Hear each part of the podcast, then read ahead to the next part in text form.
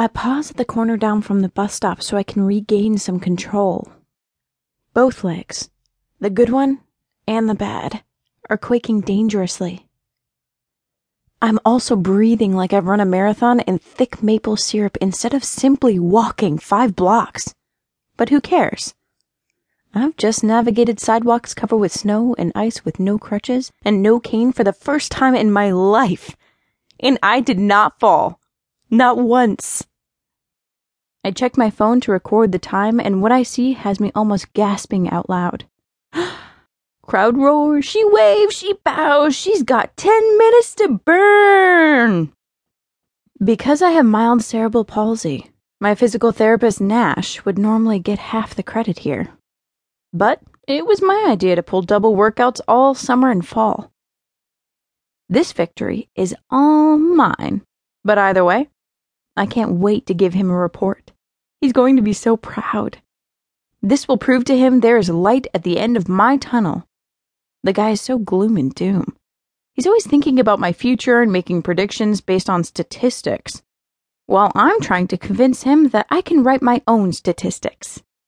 Today, I will get to be the one who's right. Breath caught up, I straighten my messenger bag and face the bus stop ready for anything and anyone this day might try to throw at me. But two steps into walking the last half block, the calf of my bad leg spikes a surprise cramp. Ugh, please no, I mutter, jerking to a stop as white lightning fires up my entire leg. The pain's so harsh I could swear it stopped my heart. Scanning for anything that can save me from a public wobble wobble Ellen falls down event.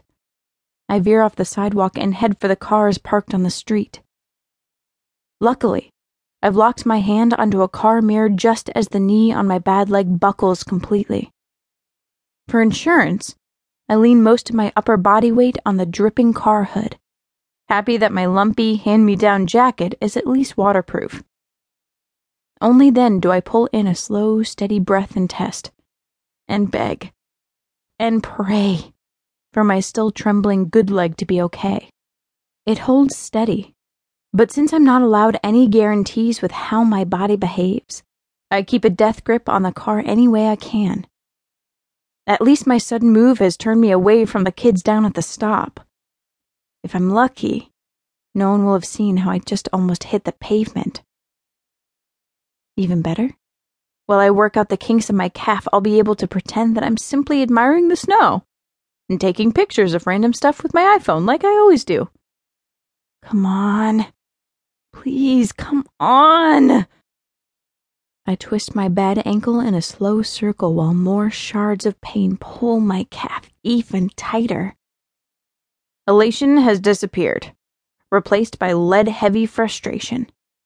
If Nash saw me clinging to this car, he'd launch into a 30 minute lecture about how I'm supposed to have a cane with me at all times. I've been ignoring my promise to him and my mom since the first day of school about the cane.